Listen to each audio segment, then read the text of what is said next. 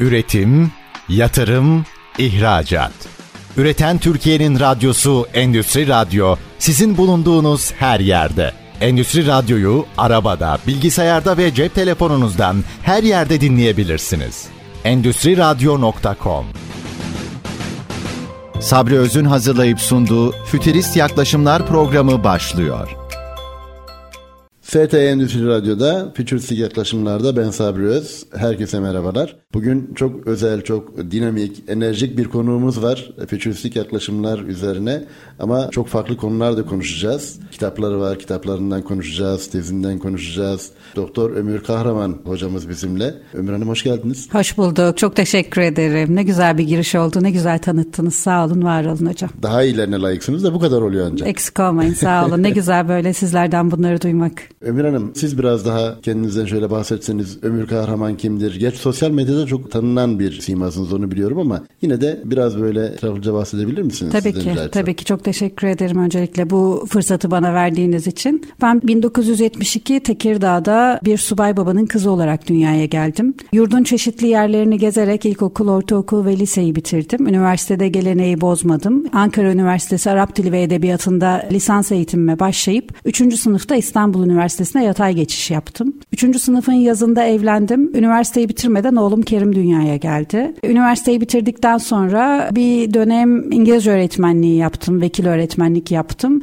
O dönemde turist rehberi ve tercüman ve turist rehberi oldum Turizm Bakanlığı'ndan kokartlı. Onun eğitimleri işte ülkesel gezisi, rehberlikler derken üniversitede okurken çalışma hayatına da başlamıştım aynı zamanda. Üniversiteye başlamadan bir sene bir Japon firmasında tercümanlık yapmıştım. Tercümanlık yaptığım dönemde Japonlar biliyorsunuz gezmeyi çok severler ve onların seyahatlerini organize ederken turizmle tanıştım.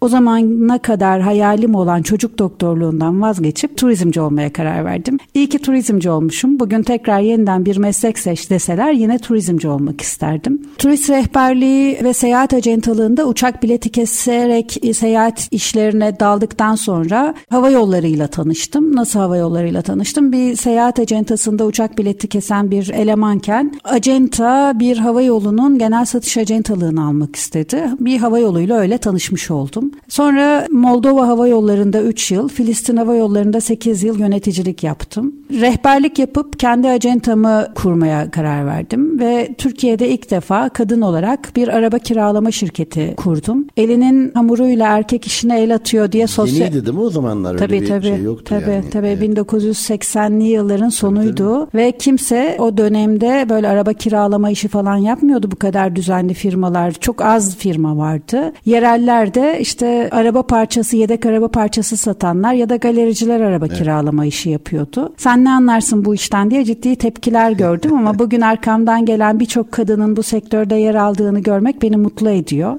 O dönemde araba kiralama işinde hani Musevi'ye sormuşlar nasıl zengin oldun diye kendi işime yatırım yaptım demiş. Ben de araba kiralamadan kazandığım parayla yine kendi içine yatırarak bayağı hızla büyüdük. O dönemde lokal firmaların en büyüğü diye birçok basında yer aldık. İş dünyasındaki önemli bir probleme de aslında parmak basıyorsunuz farkında mısınız? Yani gelen geliri çünkü adeta cebimize girdi olarak görürler ve hemen başka alanlara yatırırlar. Doğru. Yani özellikle arsa ve bina bizde şeydir yaygındır. Doğru, doğru. Ben de 10 arabayla başladığım firmayı 5 sene sonra 50 arabaya çıkardım. Yani bu tamamen o içinden geleni asla dışarıda kullanmadım. Hani rehberlik yaptığım ya da hava yollarında çalıştığım parayla ailemin geçimini sağlarken kendi kazandığını kendi içinde tutmayı becerebildiğim için çok kısa zamanda güzel büyüdük ve ilkelerine, kurallarına uygun yapmak istedik. Ve o dönemde mesela kaçağı, göçeği olmayan, e, o dönemde tabii kontroller daha azdı. Arabalar çok sık kaza yapıyordu. Arabalar kaçırılıyordu, gelmiyordu, parçalanıyordu. bir dönem Türkiye çağ atladı. Şimdi gençlere bunlar çok afaki gibi gelse de bunları yaşayanlar biliyor ama çok şükür bizim öyle bir kaçağımız, göçeğimiz, arızamız olmadan çok güzel bir şekilde şekilde devam ettik ama sonra aynı zamanda hava yolunda çalışıp hem kendi işimi yapıp hem rehberlik yaptığım dönemde artık çok yoruldum ve dedim ki bu işi birazcık kapatıp başka işler yapayım ben. Hava yolunda devam edeyim. O dönemde Türk Hava Yolları'ndan da iş teklifi gelmişti. Türk Hava Yolları'na profesyonel olarak geçip diğer bütün işleri bırakıp sadece Türk Hava Yolları'nda çalışmak istedim. Doğru zamanda doğru yerde olmuşum. Hemen arkasından Türkiye'de işte turizmde ciddi anlamda krizler meydana geldi. Abdullah Öcalan yakalandı o dönemde turizm Türkiye'de bir bıçak gibi kesildi. Hemen evet, arkasından evet. depremler oldu falan. Doğru zamanda doğru yerde olup Türk Hava Yolları'nda çok doğru bir zamanda bulundum. Türk Hava Yolları'nda 10 sene İlk müfettişlik sizin Yok e, hayır. Türk Hava Yolları'nda e, ben şöyle Fahri Gözlemci ve Gizli Müşteri sınıfını kurdum ve 5 sene orada geri bildirimlerde Burada, bulundum Türk evet, Hava Yolları'nda. istiyordum. Havacılık konusuna girdiğimizde ama evet, siz evet. buyurun. Hemen arkasından Fahri Gözlemcilikten müfettişliğe geçtim. Türk Hava Yolları'nda 10 sene teftiş kurulunda müfettiş yardımcılığı ve müfettişlik görevlerinde bulundum. Gölge müşteri uygulamaları yani. Evet, gizli müşteriler gizli gölge müşteri, müşteri evet. gibiydi. Ama sonra e, artık profesyonel anlamda Türk Hava Yolları'na başladıktan sonra şirket içi iç denetim gibi biz de müfettişlik yaptık. Sonrasında da artık 10 sene müfettişlikten sonra ben artık müsaade istemek istedim. Çünkü septik bir bakış açısına sahip olduğumu gördüm. Bir gün bir şirketin yönetim kurulu üyesiydim. İmzaya geldi bir arkadaş. Kapının önünde kendimi bağırırken gördüm. Şöyle bir adım geriye çekildim. Dedim ki bu adama sen niye bağırıyorsun? Bu adamın eline bu evrakları verdiler. Adam da sana getirdi. Önce özür diledim. Sonra dedim ki son dönemde çok fazla soruşturma yapmıştım. Bana ne imzalatmaya çalışıyorsunuz diye bağırıyordum. O kadar artık hayatıma ve içselleştirmişim ki yaptığım işi. Türk Hava Yolları'nda o zaman teftiş kurulu başkanımıza dedim ki ben ayrılmak istiyorum. Yok Ömür Hanım olur mu öyle şey? Başka bir yerde görevlendirelim. Memnunuz sizden falan deyince ben bir anda yurt dışı istiyorum dedim. Ve İtalya Bari'de 4,5 sene Türk Hava Yolları'nın müdürlüğünü yaptım. O dönemde Türk Hava Yolları'nın 3 kadın müdüründen bir tanesiydim yurt dışında. Ve pandemiye İtalya'da yakalandık. Ve böyle bir ondan sonra da 1 Temmuz itibariyle Türk Hava Yolları'ndan emekli oldum. Yeni emekli hayatına adapte olmaya çalışıyorum. Ama böyle hani şimdi doktor dediniz. Bu kadın e, üniversiteyi bitirdi, çocuğu oldu. Orada kaldı eğitimde ne ara doktor oldu diyecekler dinleyenler. 30 yaşından sonra ben tekrar içimde kalan o yüksek lisans ve akademik camiayla tekrar bir daha buluşmak istedim. O dönemde biraz biraz siyasete bulaşmıştım. Siyaset yapıyordum yapıyordum. Siyaseti alaylı öğrendim ama mektebinde ne anlatılıyor acaba? Bari gidip küresel siyaset ve uluslararası ilişkiler yüksek lisansı yapayım dedim. Bahçeşehir Üniversitesi'ne kabul gördüm. Orada yüksek lisansımı onur derecesinde bitirdim. Hemen arkasından doktora yapmak istedim ama o bölümde doktora açılmadı. İşletme alanında doktorumuz var ama biz senin doktora yapmanı istiyoruz. Doktora işletmede yapar mısın dediler. Yaparım ama dedim tekrar bir daha mı yüksek lisans yapacağız? Sen bir sınava gir bakalım dendi. Sınava girdim. Sınav kağıtlarım hani işletmecilik yaptığım için özellikle evet. araba kiralamada, hava yolunda yani biraz tecrübem var o konuda. Ne olduğunu biliyorum ama terminolojiyi hiç bilmiyorum. Kağıdımı okuyan o rahmetli oldu Selime Hoca beni odasına çağırdı. Dedi ki işletmeyi çok iyi biliyorsun. Senin gibi öğrencileri biz işletmede görmek istiyoruz ama terminolojiyi hiç bilmiyorsun. Sana dediler dört ders versek bilimsel hazırlık alır mısın? Dedim ki dört ders alıp bilimsel hazırlık alıp öyle doktora yapacağım ama ben MBA yapayım o zaman. Sonra bir arkasından MBA yaptım. Sonra da doktoraya başladım. Doktoraya başladığım dönemde çok enteresan böyle çok isteyerek başladım doktoraya ama o aynı dönemde hastalandım. Doktoraya kayıt yaptırdım, ameliyat olmak zorundaydım. Bağırsak ameliyatı sıkıntılı bir süreç ve ameliyat olunca ben doktora derslerimi dondurmak zorunda kaldım. İşte raporlu, bir dönem okuyorum, bir dönem donduruyorum, bir dönem okuyorum, bir dönem donduruyorum ama asla vazgeçmiyorum. Çünkü beni hayatta tutan en önemli şeylerden bir tanesi o çok isteyerek yapmaya çalıştığım doktoraydı. Sağ olun sayenizde 13 Ekim'de bitirmiş oldum. Siz de jürimdeydiniz. Büyük bir onur duydum sizler sizler, sizlerin Doğru, huzurunda çok, o gün. Çok keyifli bir tezdi. Çok evet. teşekkür ederim sağ olun. İşte bunca yılın havacılık deneyimiyle akademik işleri bir araya getirip tezimi de ülkelerin ekonomik gelişmişliklerinin hava yollarına etkisi konusunda yapmaya çalıştım. Tabii çok geniş bir alanı olunca önümüze üç tane örnek ülke seçmek durumunda kaldım. Yani daha kolay toparlanabilsin diye. Genişmiş ülke olarak Lufthansa'yı, işte Alitalia dolayısıyla İtalya'yı ve Türk Hava Yolları'nı seçerek bir çalışma yaptık. biraz anlatır mısınız Tabii diyecektim. ki. Şu anda onu e, herhalde yapıyor olacağız. Güzel. Tamam Buyurun. bir Buradan biraz biraz buradan biraz oradan edin. girmiş olalım. Türk Hava Yolları özellikle çok son dönemde geliştikten sonra dünya havacılık tarihinde hep üst sıralara çok hızla tırmanıyoruz. Son 15 senesine baktığınız zaman Türk Hava Yolları'nı e, dünyada artık sözü geçen hava yollarının arasındayız. Yani Türkiye'nin dünyada tanınan en büyük markası Türk Hava Yolları. 328 ülkeye, 328 destinasyona baktığınızda her yere sizin bayrağınızı taşıyor. Her yerde sizin bilinirliğinizi arttırıyor. gurur verici değil mi? Ee, çok inanılmaz bir tanıtımınızı yapıyor. Yani Türk Hava Yolları'ndan başka belki bizim çok ciddi anlamda tanıtımımız yapılmıyor ülke olarak. Hem uçma disiplini hem personelin çalışma disiplini ve azmiyle ve dünyada herkesin bir Türkiye'ye kafasının çevrilmesine sebep oluyor. En çok noktaya uçan, en çok ülkeye uçan hava yolu şirketini merak edenler sizin ülkenizi de tanımaya başlıyorlar. Ve ulaşım ağına bir hap dediğimiz bir merkez oldu artık Türk Hava Yolları ve İstanbul Hava Yolları özellikle bittikten sonra ve bir transit noktası haline geldik. Bu transit noktası vasıtasıyla da herkes sizin buranın neresi olduğunu, ne işler yaptığınızı, sizinle nasıl daha fazla ticaret yapabileceğinizi ya da size turist olarak nasıl gelinebileceğini gören yolcularınız vasıtasıyla da ekonomiye ciddi anlamda Türk Hava Yolları katkı sağlıyor. Şimdi Türk Hava Yolları örneği çok önemli bir çıkış yaptı.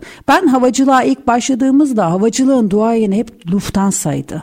Hep Almanya'dan gider öğrenirdik işte onu nasıl yapmış, bunu nasıl yapıyor, bu konuyu nasıl geliştiriyor. Şimdi öyle hale geldik ki Lufthansa birçok şeyi Türk Hava Yolları'ndan gelip öğrenir hale geldi. Hakikaten gurur verici. Evet. Yani. Evet. Evet. Yani dolayısıyla çok iyi bildiğiniz bir alanda hem hava yollarının geçmişlerini öğrenmek. Son dört buçuk sene İtalya'da yaşamışım. İtalya'daki hava yolunu araştırıp işte onu da tezin içine sokuyor olmak ve üstelik Alitalia yani gelişmiş bir ülke İtalya'nın hava yolu Alitalia battı biliyorsunuz. Onun batmasının sektöre olan etkileri yerine gelen nasıl geldi? İşte ülkenin gelişmişliğinin hava yoluna demek ki doğrudan çok da aslında etkisinin olmadığı Lufthansa'nın şey özellikle Alitalia'nın batışıyla da ortaya çıktı ve dolayısıyla işte makroekonomik verilerle e, mikroekonomik verilerle hava yollarının gelişimi karşılanarak böyle bir tez ortaya çıktı. Umarım arkasından daha çok çalışmalar yapılır. Çünkü çok bakir bir alan. Benden sonra da çok büyük çalışmalar yapılabilecek bir alan.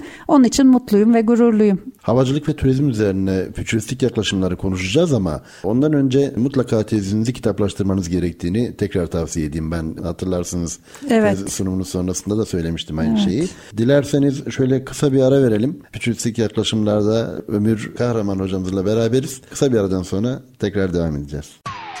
Üretim, yatırım, ihracat. Üreten Türkiye'nin radyosu Endüstri Radyo sizin bulunduğunuz her yerde. Endüstri Radyo'yu arabada, bilgisayarda ve cep telefonunuzdan her yerde dinleyebilirsiniz. Endüstri Radyo.com FT Endüstri Radyo'da işi uzmanından dinliyoruz ve fütürist yaklaşımlarda Ömür Kahraman hocamla beraberiz. Doktor Ömür Kahraman. Biraz önce kitaptan bahsetmiştik. Tezinizde kitaplaştırma tavsiyesinden bahsetmiştik. Hazır kitaplara gelmişken sizin kitaplarınız da var onu da biliyoruz. Üstelik de çok önemli bir alanda yazdığınız bir kitap var özellikle Torbayla Bir Ömür değil mi? Evet, evet hocam. E, o kitaptan da biraz bahseder misiniz? Tabii ki. rica etsem? Tabii ki. Şimdi pandemide evde otururken önce bütün filmleri izledim. Yapacak bir şey yoktu. Filmler bitti. Evdeki kitapları okudum onlar bitti. Ne yapayım ne yapayım derken bari dedim olduğum bölgeyi biraz gelen yolcularımıza tanıtıp bir broşür şeklinde bir şey hazırlayayım. O, o arada o pandemi döneminde sıkıldığınız dönemlerde bizim öğrencilerimize de çok destek verdiniz. Onu Evet, biliyorum. evet. Bir program da yapmıştık Evet, o dönem evet. öğrencilerimize. Buyurun. O dönemde 50 üniversiteye yakın üniversitede kariyer konuşmacılığı yaptım ve çok beğenildi onlar. Şimdi artık canlı istiyorlar öğrenciler. Şimdi canlılarına başladık. Yüz yüze yapıyoruz. Öğrencilerle olmak her zaman çok keyifli. Benim de bir oğlum var. Hem hocalık yaptığım zamandan da öğrencilerle iletişimim kuvvetli olunca onlara nasıl yaklaşmam gerektiğini biliyorum galiba. Onun için keyifli geçiyor onlarla olmak. Ama ben ayrıca önemsiyorum Hem da. çünkü. Yani evet. dertlerini biliyorsunuz. Evet. Dolayısıyla o şeyi yakalıyorsunuz. Frekansı Aynen. yakalıyorsunuz gibi. Aynen iyi oluyor. iyi oluyor. Güzel oluyor. İnşallah daha daha güzel çalışmalar da yapalım sizinle üniversitede de. Yaparız. Yaparız evet. Pulya'da bir ömür diye bir artık broşür pandemi uzadıkça böyle kitap yoluna doğru girmeye başladı. Böyle bir yüz sayfayı falan buldu. O dönemde denizden çıktım. Önümde bir kadıncağız yürüyor. Bikinisi çok güzel. Simsiyah saçları var. Dikkatimi çekti. Gözüm takıldı birkaç adım önümde yürüyen kadına. Bir anda kadın döndüğünde ben hayatımın şokunu yaşadım. Kadının karnının orta yerinde torba var. Hmm. Saklama ihtiyacı duymamış. Salına salına yürüyor. Şöyle bir geri adım attım. Etrafa bakmaya başladım. Benden başka kimse bakmıyordu kadına. O an medeniyetin ne kadar güzel bir şey olduğunu öğrendim. Değil ben o torbayla öyle yaşamak. Ameliyat izimi gören herkes ''Aa karnına ne oldu?'' diye soruyor. Onun için karnımdaki o izleri göstermemek için böyle mayomu bile değiştirirken böyle sıkı sıkı şey yaparım kimse görmesin diye. Üstelik hani ıslak mayo karna değdiği zaman karnımı üşütüyorum ve daha çok hastalanıyorum. Bikini giysem belki daha rahat edeceğim denize giderken ama ameliyat izlerimi kimseye göstermemek için ben mayo giymeye devam ediyordum. O gün hayatımın en büyük şoklarından birini yaşadım. Sonra kadıncağızla konuştum. Ülseratif kolit rahatsızlığından dolayı ömür boyu torbayla yaşıyormuş ne yapayım diyor yani ben bu benim gerçeğim ben bunu değiştiremem. Kimseden utanacak ya da saklanacak bir şey yok. Hayat bana da devam ediyor. Niye evimde kapanayım ki? Tabii ki denize de gireceğim. Tabii ki salına salına da yürüyeceğim dedi. O gün çok etkilendim. Eve doğru yürüdüm. Böyle bir panik vaziyetinde canım hiçbir şey yapmak istemiyor. Mutsuzum. Kendi yaşadığım o dönemleri hatırladım. Nasıl eve kendimi tecrit etmiştim. Nasıl kendi kendime kapanıp kalmıştım. Neden ben bu kadın gibi yaşamadım diye hayıflana hayıflana hayıflana otururken Instagram'da bir arkadaşımın storiesini gördüm. Mira Ordu İzmir depreminde tanıştık. Daha sonra stoma hemşiresi olduğunu öğrendim. 3 yaşındaki çocuk da stoma ile yaşıyor biliyor musunuz diye bir hikaye yapmıştı. Hemen Mira'yı aradım. Dedim ki Mira sen stomayı nereden biliyorsun? İşte ben stoma hemşireliği yapıyorum dedi. Ben dedim 16 tane bağırsak ameliyatı oldum. Deneyimlerimi ufacık ufacık not almıştım ama sonra ben bunları unutmak istiyorum deyip silip attım ama bugün böyle böyle bir olay yaşadım. Üstüne senin story'ni gördüm. Demek ki ben bir şey yapmalıyım ama ne yapmalıyım bilemedim dedim. O gece uyuyamadım. Sabah 5 kalktım ve dedim ki ben kitap yazacağım. Torba ile bir ömür kitabına o gün yazmaya karar verdim. Daha önce Pulya'da bir ömür kitabını yazıyordum. Onu attım bir kenara. Bu dedim gezi kitabı. O nasılsa bir şekilde biter. Ama burada ihtiyacı olan birinin hayatına dokunacağım ve benim yaşayamadığım bu İtalya'da salına salına gezen kadın gibi yaşasın diye birinin bile hayatına dokunsam, birisi bana Allah razı olsun dese ben dünyanın en mutlu insanı olacağım dedim ve o kitabı yazmaya başladım. Süper. Çok kısa zamanda kitabı bitirdim. Bir buçuk iki ay kadar bir zaman aldı. Çocukluğumdan itibaren yaşadığım bütün karın ağrısı şikayetlerini, ben benim nasıl ameliyata gidişimi, ameliyatlardan İkinci ameliyatımda uyandığım zaman yanımda torbayı bulduğumda o anki şaşkınlığımı, neler hissettiğimi, bugün hepimiz sağlıklıyız. İnşallah hiçbirinizin ihtiyacı olmaz. Ama yarın bir gün torbayla yaşamayacağımızın garantisi yok. Bu konuya farkındalık oluşturabilmek adına çok kıymetli bir kitap.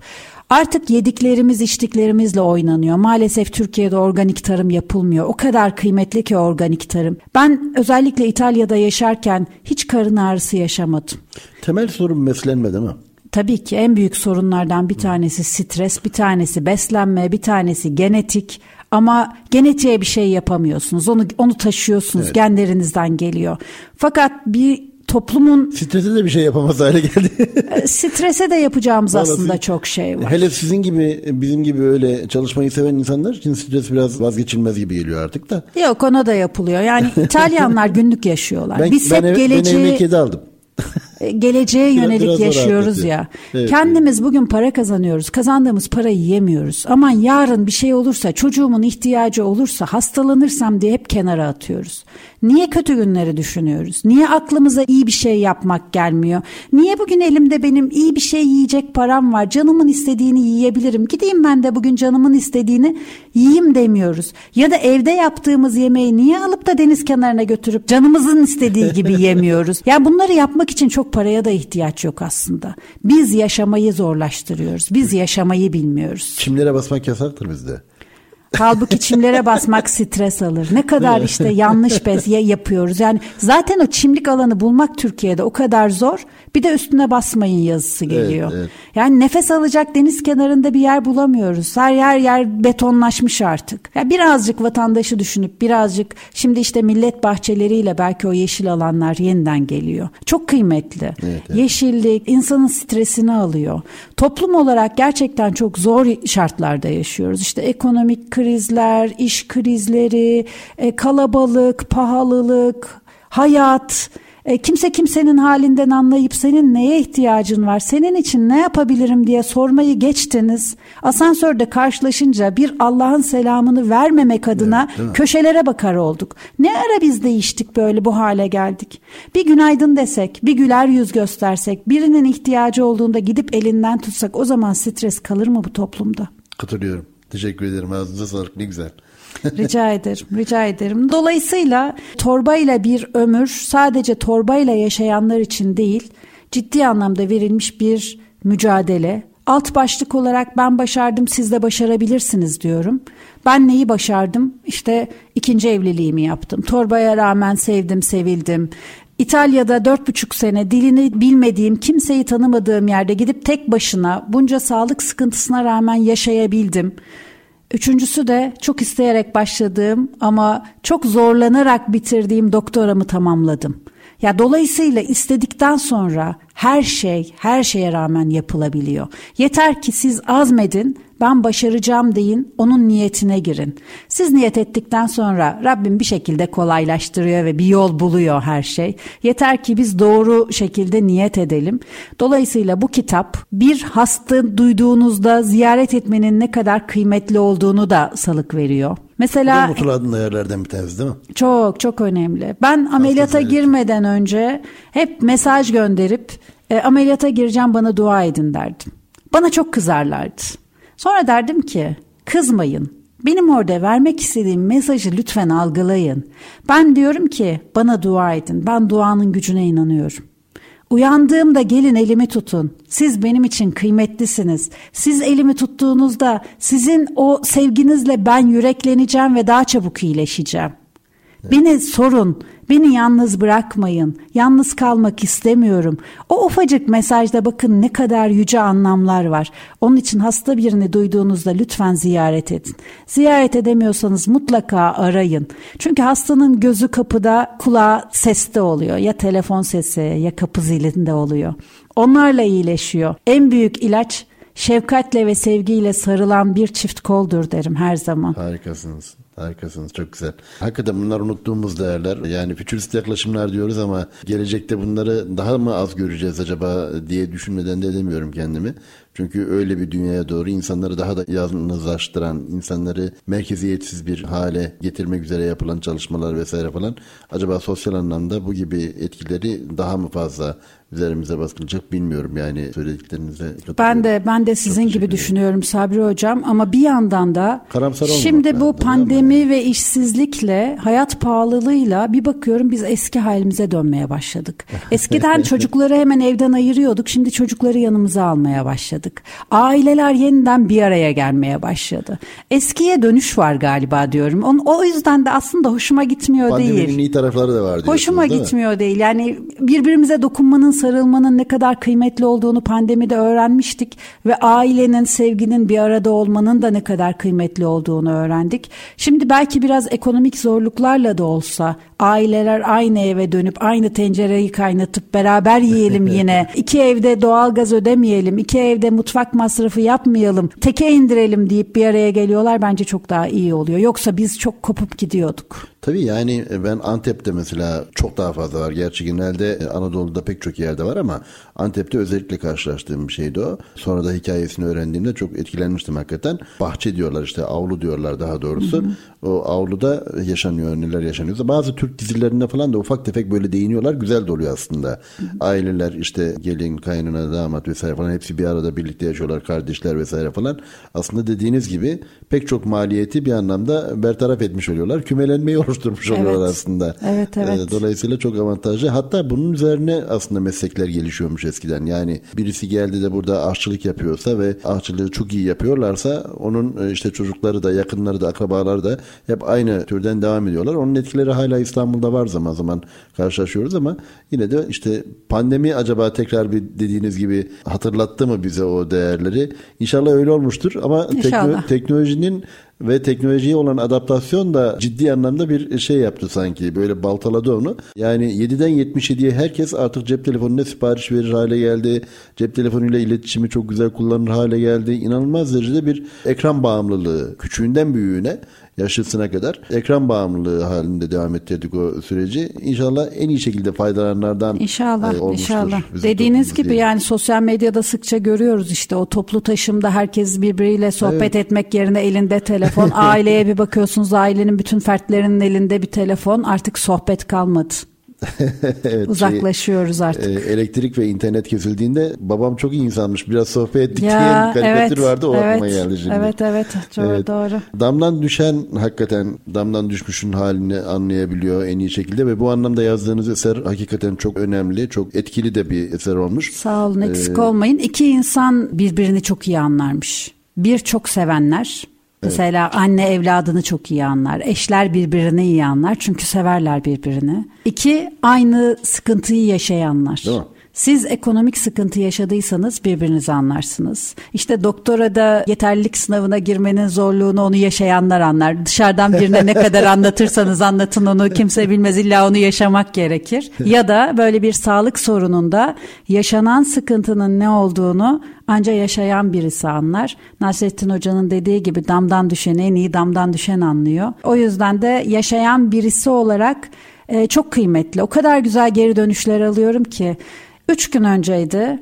Gece üçte bir kadıncağız ağlayarak yazmış bana. Aradım uyandım ben de mesajın sesine. Babam dedi 83 yaşında torbayla yaşıyordu. Babamı kaybettik torbasını hep ben değiştiriyordum. Sonra dedi sizin kitabınızı gördüm. Keşke kitabınız babam hayattayken olsaydı. Aa. Babama da umut verseydi. Ama dedi torbayla yaşayan birkaç kişiyi tanıyorum. Alıp hediye edeceğim kitabınızı. O kadar evet, kıymetli güzel. ki. Ne güzel. Hayatlara dokunduğunu görüyorum ben bu kitabın. Evet. O yüzden de diyorum ki ben gelirini de bana verilen telif gelirini de stoma ile yaşayan ihtiyaç sahiplerine bağışlıyorum. O yüzden hiç şey yapmadan, çekinmeden lütfen bu kitabı alın, okuyun, farkındalığınız gelişsin ve lütfen birine hediye edin diyorum. Önümüz yılbaşı. Yılbaşında ne hediye etsek diye hep kitap, düşünürüz. Kitap herkesin beğeneceği bir kitap. Üstelik bu e, umutsuzluğa kapınanlara umut veriyor. Bir hastalığı olanlara iyileşmek için güç kuvvet veriyor. E, moral veriyor. Onun için çok kıymetli. Lütfen bu kitabı alın ve hediye edin. Torbayla bir ömür tam size göre. Eyvallah. Çok teşekkür ederim. Biraz sonra Paglia'ya da geçeceğiz. Paglia'da bir ömür diye hı hı. E, yazmış olduğunuz eseri de oradan da turizme doğru dalacağız eğer izin verirseniz. Tabii ki. FT Endüstri Radyo'da Fütürist yaklaşımlarda Ömür Kahraman hocamızla beraberiz. Kısa bir aradan sonra tekrar devam edeceğiz efendim. Üretim, yatırım, ihracat. Üreten Türkiye'nin radyosu Endüstri Radyo sizin bulunduğunuz her yerde. Endüstri Radyo'yu arabada, bilgisayarda ve cep telefonunuzdan her yerde dinleyebilirsiniz. Endüstri Radyo.com FT Endüstri Radyo'dan Fütürist Yaklaşımlar'da Ömür Kahraman hocamla beraberiz. Ömür Hocam ağzınıza sağlık. Çok güzel şeylerden bahsettik. Torbayla bir ömürü konuştuk. Sizi konuştuk biraz. Sağ olun Siz güzel zaten oldu. bir ömürsünüz yani. Eksik olmayın. Eksik olmayın. Ee, sağ çok, olun. Çok dinamik ve hakikaten insanlara ilham veren bir yanınız var. Sağ olun. Bir kadın olarak, kadın girişimci olarak da aynı zamanda. Ama bir eseriniz daha var. Fulya ile bir ömür. Fulya'da bir ömür. Fulya'da bir ömür evet. evet. Fulya'da bir ömür. O kitaptan da biraz bahseder misiniz? Çünkü Tabii oradan ki. turizme geçmek istiyorum. Tabii o ki biraz memnuniyetle. daha turizm odaklı diyebiliyorum. Memnuniyetle Buyurun. evet. İtalya İtalya 20 eyalete ayrılıyor. Bu eyaletlerden bir tanesi Puglia. Puglia'nın başkenti de Bari. Ben de Bari'de 4,5 sene yaşadım. İşte Türk Hava Yolları'nın müdürlüğünü yaptım orada. Ve o bölge turizme yeni açılan çok bakir bir bölge. Çok uzun yıllar mafyanın merkezi olarak kalmış ve iç turizme dahi açmamışlar. Bu çizmenin topuğundaki Çizmenin yer, topuğu evet tabiri caizse tam da çizmenin topuğu. Çok keyifli. Uzun yıllar turizme açılmadığı için tarihi dokusu, gastronomisiyle gelen herkesi büyülüyor. İşte Trullileri, denizi, iki tane farklı denizi var Adriyatik ve İonya denizi. Doğası o kadar birbirinden farklı bir coğrafya, o kadar güzel bir coğrafya ki biz İtalya'yı Türkler çok seviyoruz. Yapılan araştırmalarda da Türkler ilk yurt dışına çıkışını İtalya'da yapmak istiyor. Fakat biz İtalya deyince Roma ve üstünü biliyoruz. Roma, Floransa, Venedik. Kuzey. Evet o tarafı biz Bologna işte İtalya bizim için o kadardır diyoruz. Ama asıl İtalya'nın güzelliği Puglia'da. Lütfen Puglia'da bir ömür kitabını okuyun ve ben şöyle bir iddiada da bulunuyorum. Siz bu kitabı okuduktan sonra eminim gitmek için de plan yapacaksınız ve gidince de bayılacaksınız. Çünkü uçsuz bucaksız zeytin ağaçları, üzüm bağlarının yanında masmavi deniz, öyle dikey binalar falan yok. Hala çiftlik evleri var oralarda. Kendinizi böyle çok mutlu, sakin, huzurlu hissedeceğiniz, çok güzel yemekler yiyeceğiniz, her şey çünkü zeytinyağıyla ve geleneksel yemekler yapılıyor. Çok keyifle döneceğiniz ve tekrar bir daha ben buraya gideyim, doyamadım diyeceğiniz bir yer olacak diyorum. Gerçekten de öyle giden herkes diyor ki doyamadık. Gerçekten tekrar tekrar gitmek istiyoruz. Pulya'da bir ömürde, Pulya'da köy köy, kasaba kasaba, tarihini, kültürünü, varsa festivali, varsa önemli bir yemeğin tarifini verdiği çok kapsamlı böyle 584 sayfalık bir gezi kitabı oldu. Hani gezi kitabı deyince bol bol resim az yazılı olanlardan değil bol bol yazı az fotoğrafla geçiştirip çok herkesin e, okuyup bilgilenebileceği bir kitap olsun istedim. O kitapla da ya artık rehbere ihtiyacım kalmadı kitabınızla gezdim diyorlar. Bir turist rehberi olarak bazen diyorum ki ayağıma mı sıktım acaba? ben rehberlik yapmak yerine kitabı veriyorum ve kitapla herkes geziyor. Eyvah.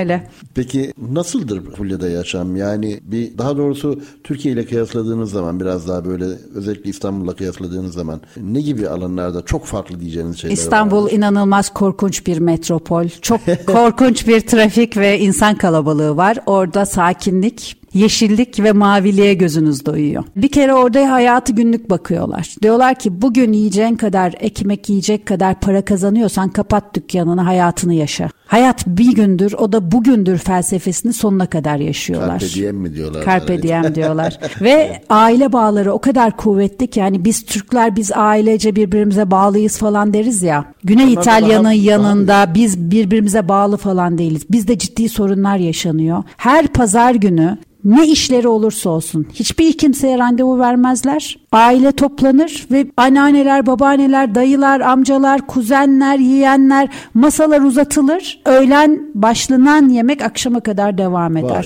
Hani bizim pazar kahvaltılarımız var ya Evet. onların da pazar öğlen yemekleri var. Ve bütün aile bir arada oluyor. Ben özellikle ilk başlarda yalnız kalıyordum orada. Yalnız kaldığımda böyle imrenerek bakardım. Benim kimsem yok. Pazar günü gelmesin. Pazar günlerinden nefret ediyorum Onu diyordum. Yani yabancılara o zaman biraz daha yabancıları kabullenmeleri biraz daha zor olmuyor mu? Dil problemleri var. Yani Pulya'da özellikle İngilizce ve yabancı dil bilmiyorlar. Çok kapalı kalmışlar mafyadan dolayı uzun süre. Ben de gittiğim Hala zaman İtalyanca bilmiyordum. Var tabii. Var ama azalmış. Eskisi kadar yoğun olmasa da hala var. Gündelik hayatta ne gibi bir şeyle karşılaştırıyor mesela sizi? Yani Ya ben bir şeyle karşılaşmadım ama çok hikaye duydum. Mesela bir personelim anlatmıştı. Bir gün işe gelirken yolda karşıdan karşıya geçmek isteyen bir kadını iki hesaplaşmak için duran mafya vurmuş öldürmüş. Aa. Mafyanın öldürdüğü yaşlı kadına ne ambulans gelmiş ne polis gelmiş. Bir gün orada yatmış yani korkusundan. Öyle diye hikayeler çok duyuyorduk. Ya da mesela bir yere giderken yüzüklerinizi, pırlantalarınızı çıkarın Ömür Hanım diyorlardı. Niye diyordum bankaya gideceğiz. İşte birisi gelir silah dayar bunu bana ver der. Halkta hala öyle korkular vardı ama Allah ben bir şey yaşamadım. Ben bir şey görmedim. Çok temizlenmiş. Zaten suçtan dolayı bir cezaevine girmiş kişileri şehrin dışında bir banliyöde yaşatıyor devlet onları hep beraber. Yani toplum içine kazandırmak için bir süre böyle dışarıda hep beraber Çevrede yaşıyorlar tutuyorlar. onlar. Evet, evet. E onun için ben bir zararını görmedim. Bir hiçbir şeyle karşılaşmadım. Ne hırsızlık gördüm, ne uğursuzluk hmm. gördüm, ne birisi yanıma yaklaşıp bunu bana ver dedi. E, ama halkın arasında öyle bir korku var. Geçmişten gelen bir korku. Turizmle o zaman devam edip şöyle biraz. E, futurist tarafını konuşalım mı? Turizmin, Tabii ki. Sizce neler bekliyor turizmi? Havacılıkla da birleştirdiğimiz zaman ne gibi şeyler bekliyor? Bu kadar İtalya konuştuktan sonra biliyorsunuz futurist e, akım da ilk defa İtalya'da başlamış. 20. yüzyılın başlarında ve önce kültür, sanat, edebiyatla başlamış. Sonra bakmışlar ki biraz da anarşik olaylarla işlerine girmişler ve sonra bütün sektörlere yayılmaya başlamış bu akım. Şimdi futurist dediğimiz şey aslında geleceksellik diye de Türkçeleştirip biraz da öyle Geleceğe. bir şey yapabiliriz. Hani geleceğe dair neler yapılabilir diye bir yaklaşım. Hani bugünün bugünü yaşayalım dedikten sonra geleceğe dair konuşmak da biraz sıkıntılı olsa da ne yapalım? Biz de geleceğe dair konuşalım. Şimdi turizm havacılığın da ana çatısı, ana şemsiye turizmdir biliyorsunuz. Daha çok solo geziler başlayacak. Yani özellikle insan ömrünün uzaması, emekliliklerin erken alınması ve insanların bireysel olarak gezme ihtiyaçlarına karşılayacak. Yani biz hep kitle turizmi gördük. Yani grup olarak bir yere gidilir, grup olarak bir şeyler yapılırdan ziyade artık yavaş yavaş turizm sololaşıyor. Yani bireysel. Hani tailor made deriz biz. Bir tıpkı terzinin size özel dikmesi gibi sizin arzularınıza göre turizm paketleri oluşturan acentalar artık çıkıyor. Siz kendi arkadaş grubunuzla, ailenizle, yalnız ama kendinize özel mesela neyden çok zevk alıyorsanız onların içinde daha yoğun olduğu geziler olacak. Bu, bu tür gezilere zaten artık yönelindi. Ya da böyle bir temalı geziler. Mesela gastronomi gezisi. Gidip sadece yiyecek içecek tadıyorsunuz. Ya da mesela spor, doğa sporları yapıyorsanız doğa sporlarına yönelik geziler. Mental. Ya da yatçılık. Atıyorum çadır turizmi seviyorsunuz. O alanda siz hangi alanı seviyorsanız ya da sadece müze gezmeyi seviyorsunuzdur. Sergi seviyorsunuzdur, sanat seviyorsunuzdur, sanata yönelik geziler. Yani böyle bir teması olan gezilerle daha özel tur programları artık daha revaçta olacak. Ekolojik e, hayat artık herkesi çok etkiliyor. Özellikle gençler uçağa bineceği zaman sizin yakıtınızı nasıl harcadığınıza, çevreye ne kadar duyarlı olduğunuza kadar birçok şeyi sorguluyorlar. Bir otelde kalacakları zaman işte artık yemekleri nereye bağışlandığını, e, çarşafların neyle yıkandığını, evet. çevreye sizin zarar verip vermediğinizi sorgulayarak bakıyorlar. Artık eco travel dediğimiz ekolojik turlar ve bunları yapan yerlerin daha rövaşta olduğu turları da göreceğiz. Yine yerel deneyimler çok önemli olmaya başladı. Hani sizi alıp bir sokağa götürüyorlar. O sokağa işte orijinali gibi yıkamış, boyamış, süslemişler. Sizi oraya götürüp hatıra fotoğraflar çekiyorlar. Eskiden biz buna turizm diyorduk ve çok mutlu oluyorduk. Şimdi artık kimse onu istemiyor. Beni bununla kandırma diyor. Ben geldiysem bir arka sokağına da götür beni şehrin diyor. Yerel insanlar nerede yemek yiyorsa beni oradaki lokal insanların yediği yemekten o restoranda yemek yedir diyor. Benim önüme işte şiş kebap bilmem ne verme diyor. Ben bunu istemiyorum. Herkes her gün şiş kebap mı yiyor Türkiye'de diyor. Sizin yediğiniz yemeklerden ben de yemek istiyorum. Sizin gibi yaşamak istiyorum o hayata diyor. Adapte olmak evet. istiyorlar. Onun için yerel deneyimler çok daha ön plana çıkmaya başladı ve e, sanal turizm pandemiyle beraber patladı. Evet, evet. Yani siz bir yerde oturuyorsunuz, bir hiçbir yere gidemiyorsunuz ama gezme ihtiyacınız bitmiyor. Çünkü yeni yerleri keşfetme ihtiyacınız ihtiyacı insanın en güzel güdüsü. Hepimizin hayalidir işte bir, bir şey olsun da bir yerden para gelsin de bir yere gideyim göreyim. Ya da birisi size gezi anılarını anlattığı zaman hayran hayran onu dinlersiniz. Ya keşke ben de yapabilsem. Şimdi, işte. Ne ben de yaşayabilsem diye. Evet. Yani bu sanal turizm çok fazla yapılmaya başlandı pandemi döneminde. Gelecekte de artacak. Tehdit midir? Yani bir e, geleneksel turizm anlayışında Yok bence tehdit e, değil. sektörlere Yok yok bence tehdit değil meslekleri, alanlara tehdit midir? Bence başlangıçtır. Her şey bir hayalle başlar. Siz hayal kurarsınız, sanalını görürsünüz. Sonra gidip beş duyuyla ha, görmeden biz gerçekten gördük, anladık demeyiz. İlla o yerin yemeğini yiyeceğiz. O tarihi de dokuya dokunacağız. O atmosferi koklayacağız. Arttıracaktır. Göreceğiz, gözümüzle göreceğiz ki o beş duyumuza hitap etmeden biz onu yaptık, deneyimledik deyip geçemiyoruz. Onun için sanal evet hiç yoktan iyi ama çok beğendiğiniz bir yeri sanalda hemen program yapıp gitmek istiyorsunuz. Onun için de güzel. Bu güzel bir şey. Yani Evet. insan fıtratına uygun olacak şekilde o beş duyunun Evet. orada onu yaşa- yaşıyor olması, dokunuyor olması, Kesinlikle e, o havayı önemli. e, teneffüs ediyor olması çok önemli Doğru. biliyorsunuz. Yine fütüristik alanda baktığımızda ben ilk turizme başladığımda herhalde 32 sene önceydi. 32 sene önce Ay'a bir gün gidilecek hikayeleri vardı. Sonra şimdi rezervasyonlar alınıyor Ay'a gitmek için. Yarın bir gün sizin gitmediğiniz atıyorum bir uzayda bir yer kalmayacak. Bence 20-30 sene sonra sen hangi gezegenin yörüngesine kadar gittin diye birbirimize soruyor olacağız. Şimdi çok ütopik gibi geliyor belki. Ama bunun rezervasyonları alınmaya başlandı dünyada. Yani buna yönelik çalışmalar var. İşte havacılık da burada devreye giriyor. Sizi dünyadaki hangi gezegenin yörüngesine kim götürecek? Bir hava aracı götürecek.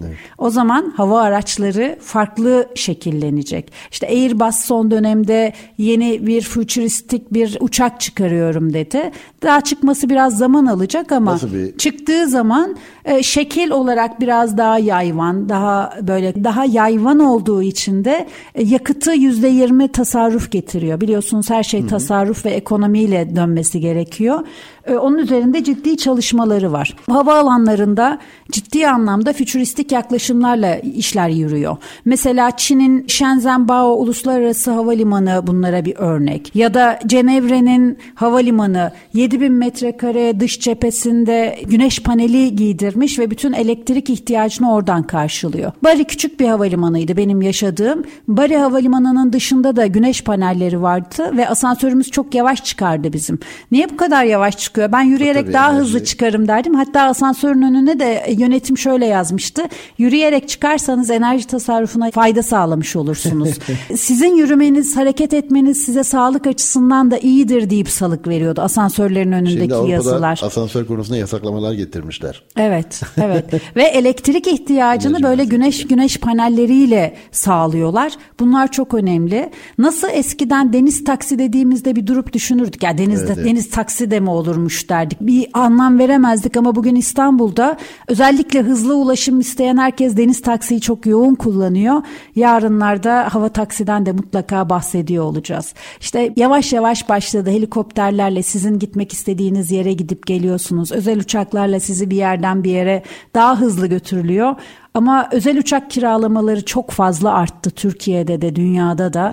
İhtiyacınızı bir hava yolunun tarifesi tarifeli seferine bağlamak yerine çünkü zaman paradır. Zaman nakittir. Zamanı iyi kullanmak adına ekibini toplayıp götürüp getiriyor. İyi tarafı var, kötü tarafı var. Tartışılır ama havacılığın geleceğinden konuştuğumuzda bunlardan mutlaka bahsetmek gerekiyor. İşte İHA'lar, SİHA'lar geçmişte var mıydı?